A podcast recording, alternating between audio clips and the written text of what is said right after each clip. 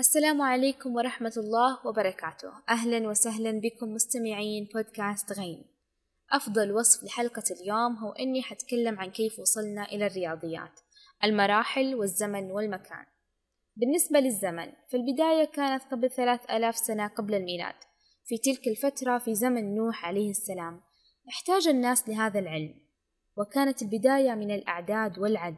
فقبل ما يكتبوا الأعداد هم كانوا يعدون الأشياء. وبعدها وضعوا لكل عدد رمز. فعلى سبيل المثال للعدد واحد رمز معين والعشرة رمز مختلف والمئة والألف وهكذا.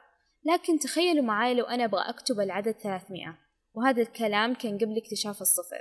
عشان أكتب العدد ثلاثمائة أنا محتاجة إني أكرر رمز المئة ثلاث مرات. فتخيلوا معاي قديش الوقت اللي حاخده والمساحة اللي أحتاجها عشان أكتب. ولو بكتب عدد جدا كبير كيف حأكتبه؟ كمان قرأت أنه لكتابة الرقم مليون نحتاج لرمز واحد أما لكتابة مليون ناقص واحد فأحتاج أربعة وخمسين رمز لكتابته. فأعتقد واضح الحين أهمية الصفر والخانات. فالآن لو بكتب مليون ناقص واحد حكتبها بكل سهولة في ست خانات. لكن قبل كانت تحتاج مني أربعة وخمسين رمز. أنصحكم تبحثوا وتشوفوا كيف كانت أشكال الأعداد زمان وكيف كانوا يكتبوها. بعد كذا تطوروا شوية وبدأوا يحسبوا الفوائد والضرائب ومساحات الأراضي وهذا الشيء حصل للمرة الأولى في الحضارة البابلية ومصر القديمة. فالبابليون والمصريين هم من أوائل الناس اللي استخدموا الرياضيات عرفوا الجمع والضرب والقسمة والطرح. لكن بالنسبة للضرب والقسمة فكانت تحتاج وقت أطول وما كانت بالسهولة اللي فيها الحين. فالضرب هو أساسا تكرار الجمع فكانوا فعليا يكرروا الجمع والقسمة هي تكرار الطرح. لكن الآن أنا لما أبغى أضرب عددين في بعض حيكون بالنسبة لي سهل مجرد عملية ذهنية خصوصا إذا كان ضرب عددين. نتكلم الآن بشكل خاص عن البابليون. النظام اللي كانوا يستخدموه هو النظام الستيني مكون من ستين رمز من واحد إلى تسعة وخمسين وهذا النظام نستخدمه إلى الآن في حساب المثلثات والزوايا والزمن.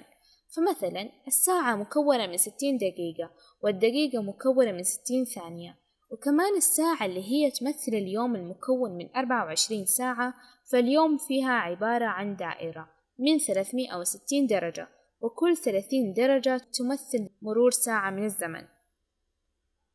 أما بالنسبة للمصريين فكانوا يستخدمون الهندسة والهندسة هي أول فروع الرياضيات واستخدموها لبناء المعابد والأهرامات وابتكروا النظام العشري ويقولون إنه جاء من طريقة العد باستخدام الأصابع العشرة. تطور المصريين أكثر واكتشفوا الكسور والمعادلات وكانوا يكتبون الكسور في جداول لتسهيل التعامل معها وحسبوا مساحة الدائرة وهنا أكيد حنتكلم عن ال pi. ال pi هي عدد ثابت وله قيمة تقريبية. أول ما اكتشفوا هذا العدد كانت كل منطقة تعطيه قيمة مختلفة والاختلاف يكون في العدد بعد الفاصلة. يعني كلهم متفقين على الثلاثة لكن ثلاثة point إيش؟ هنا يختلفوا.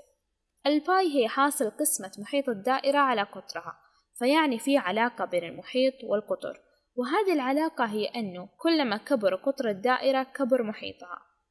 قلنا أنه كان في اختلافات على الرقم الصحيح لل pi من اللي جاء وأثبت أنه ال pi قيمتها ثلاثة فاصلة أربعة عشر هو العالم أرشميدس وأكيد حتكون له حلقة خاصة إن شاء الله. في العام 2100 قبل الميلاد بدأوا بالجبر وتوصلوا لحل المعادلات التربيعية. وهنا تفوق البابليون على المصريون في الجبر. ننتقل الآن من المصريين والبابليين إلى حضارة المايا قبل ألفين سنة قبل الميلاد. احتاج المايا للرياضيات في الحسابات الفلكية وأنشأوا نظام رياضي معقد جدا.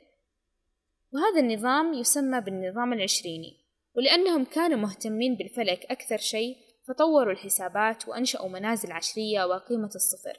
اكتشفوا مفهوم الصفر وطريقة استعماله. وبكذا نكون وصلنا لنهاية حلقتنا.